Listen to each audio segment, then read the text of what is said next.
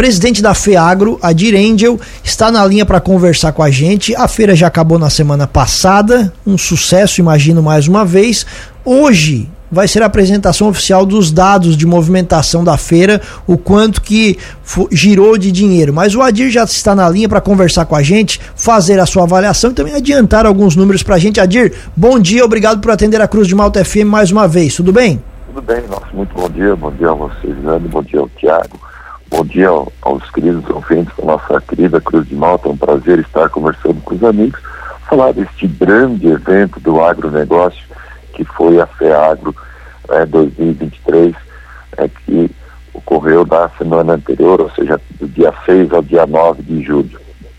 Prazer é todo nosso, Adir. Satisfação conversar. E como você disse, já acabou no domingo passado a feira, já fizeram uma semana aí de avaliações. Dá para considerar mais uma vez um sucesso a feira? Olha, acho que essa foi a melhor de todas é, em termos é, principalmente de negócios, em termos de visitação, mas em termos de organização também. Eu acho que a comissão organizadora acertou em fazer as mudanças na questão do estacionamento, o que deu uma agilidade, o que deu muitos elogios para a comissão organizadora. Então, esse ano tivemos alguns problemas no ano passado que foram mais do que superados esse ano, é, principalmente pela questão expositores, que foi o período de montagem, é o tempo de montagem, organização dos espaços. Isso alavancou muito e foi muito, foi muito bom para, principalmente, como nós já falamos, para os expositores. E, claro, para os visitantes, a questão da agilidade da entrada é, no, nos estacionamentos é que facilitou também e ajudou muito. Em termos de em termos de, de, de público, Adir, qual é, qual é a estimativa? Vocês têm esse dado? Olha, nós estamos terminando, queremos hoje à tarde ou, é, passar, ou repassar oficialmente, principalmente para vocês da imprensa, os dados, mas é, é, chegou em torno de 60 mil é, pessoas né, nos quatro dias do evento. É, não foi um número muito aquém do ano passado, mas aumentou um pouco sim, mas principalmente também porque nós tivemos um pouco de chuva e isso não temos como não dizer que não atrapalhou um pouco, né?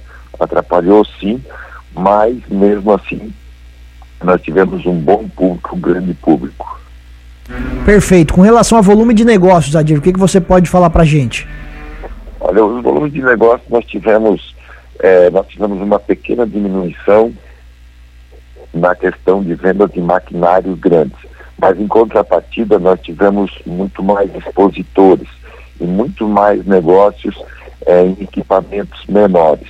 Também em termos de animais, é, estamos fechando, mas devemos bater aí os 85 milhões em negócios, o que é bastante importante, até porque é, ficaram algumas empresas, vamos dizer assim, felizmente para a comissão organizadora, mas infelizmente para o expositor, empresas que não puderam participar por falta de espaço. Então, é, isso também é, é, é, tem que ser registrado, mas em termos de negócios, a feira foi muito boa. Adir, com relação à perspectiva de, do, do, setor, nós conversamos já algumas vezes com a Rose antes do evento, ela também deu a impressão dela sobre isso, mas o daqui para frente, quais as perspectivas do setor? É um bom momento? É momento de dúvidas? O que, o que, que o senhor enxerga com relação a isso? Não, é um momento de dúvida, né? Você tem, você tem alguns setores, como por exemplo o leite, é um setor que está sendo prejudicado pelas importações de leite em pó, via Argentina, via Paraguai, então é de apreensão. A suinocultura, principalmente do, do independente, agora ela está quase entrando no momento de equilíbrio, porque está subindo um pouco é, o preço, é, o custo de produção baixou um pouco, mas nós tivemos aí a confirmação de um caso de gripe aviária, né, é, é numa, numa uma avicultura de subsistência, fundo de quintal, mas é bastante preocupante, porque já não é mais uma ave silvestre, então isso preocupa muito, o porquê, né, a causa disso, Isso pode vir a dar problemas, eu não estou dizendo que vai dar problema, mas que pode vir a dar problemas, como aconteceu no Espírito Santo. Né? O Japão é, é, cortou a, a, a, exportação, então é, são situações, e o que a gente vê também, o que a gente viu durante a feira, era isso que eu estava comentando na questão é, do maquinário grande. Vendeu sim, mas muitos, muitos produtores estavam apreensivos, então eu vou aguardar um pouco mais. Então, o momento eu acho que é de apreensão.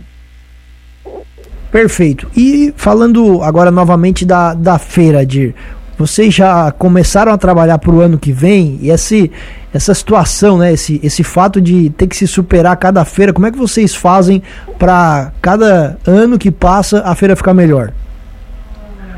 Olha, o primeiro passo agora é, é juntar esses dados para poder divulgar. É, o próximo passo é uma reunião com a comissão organizadora, os responsáveis por cada setor é, trazem as anotações é, dos pontos positivos e negativos, e aí que se começa né, a trabalhar é, justamente essas questões negativas para o próximo ano. Porque você primeiro tem que, tem que realmente, é, vamos dizer assim, encerrar tudo esse ano. Esse, essa semana, agora a comissão organizadora, no final de semana, fez a última limpeza é, nos banheiros, a questão do lixo, recolher o material. Essa semana ainda vão trabalhar na limpeza dos galpões. É uma série de situações né, que você ainda está trabalhando, a comissão ainda está trabalhando. Terminado isso, como nós falamos, essa avaliação ela é bastante importante. A comissão pós-feira é, está se reunindo, mas principalmente é, é, é, por setor, né, e não todo o grupo. Então esse, isso vai acontecer, deve acontecer agora, nessa semana, no máximo na semana que vem, e aí se faz esse levantamento para daí sim começar a definir uma data para o próximo ano e começar a trabalhar. Há algum ponto que vocês já detectaram que precisa ser melhorado para o ano que vem? Ah, sempre tem. É, é, você sempre tem, né?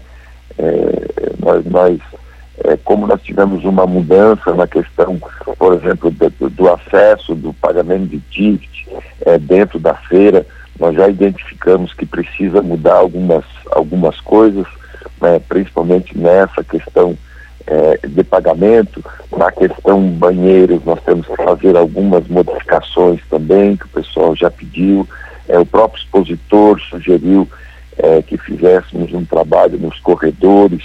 Então, tudo isso está anotado, tudo isso será discutido. Muito bem. Adir o presidente da FEAGRO, muito agradecido pela gentileza da entrevista. Espaço aberto aqui na programação da Cruz de Malta FM. Um abraço e boa semana. Olha, nós agradecemos a oportunidade, um grande abraço. É bastante importante a participação sempre da imprensa para estar divulgando, para estar convidando e tem uma, uma, uma participação fundamental para o sucesso da feira. Um grande abraço a todos, uma excelente semana, até uma próxima oportunidade.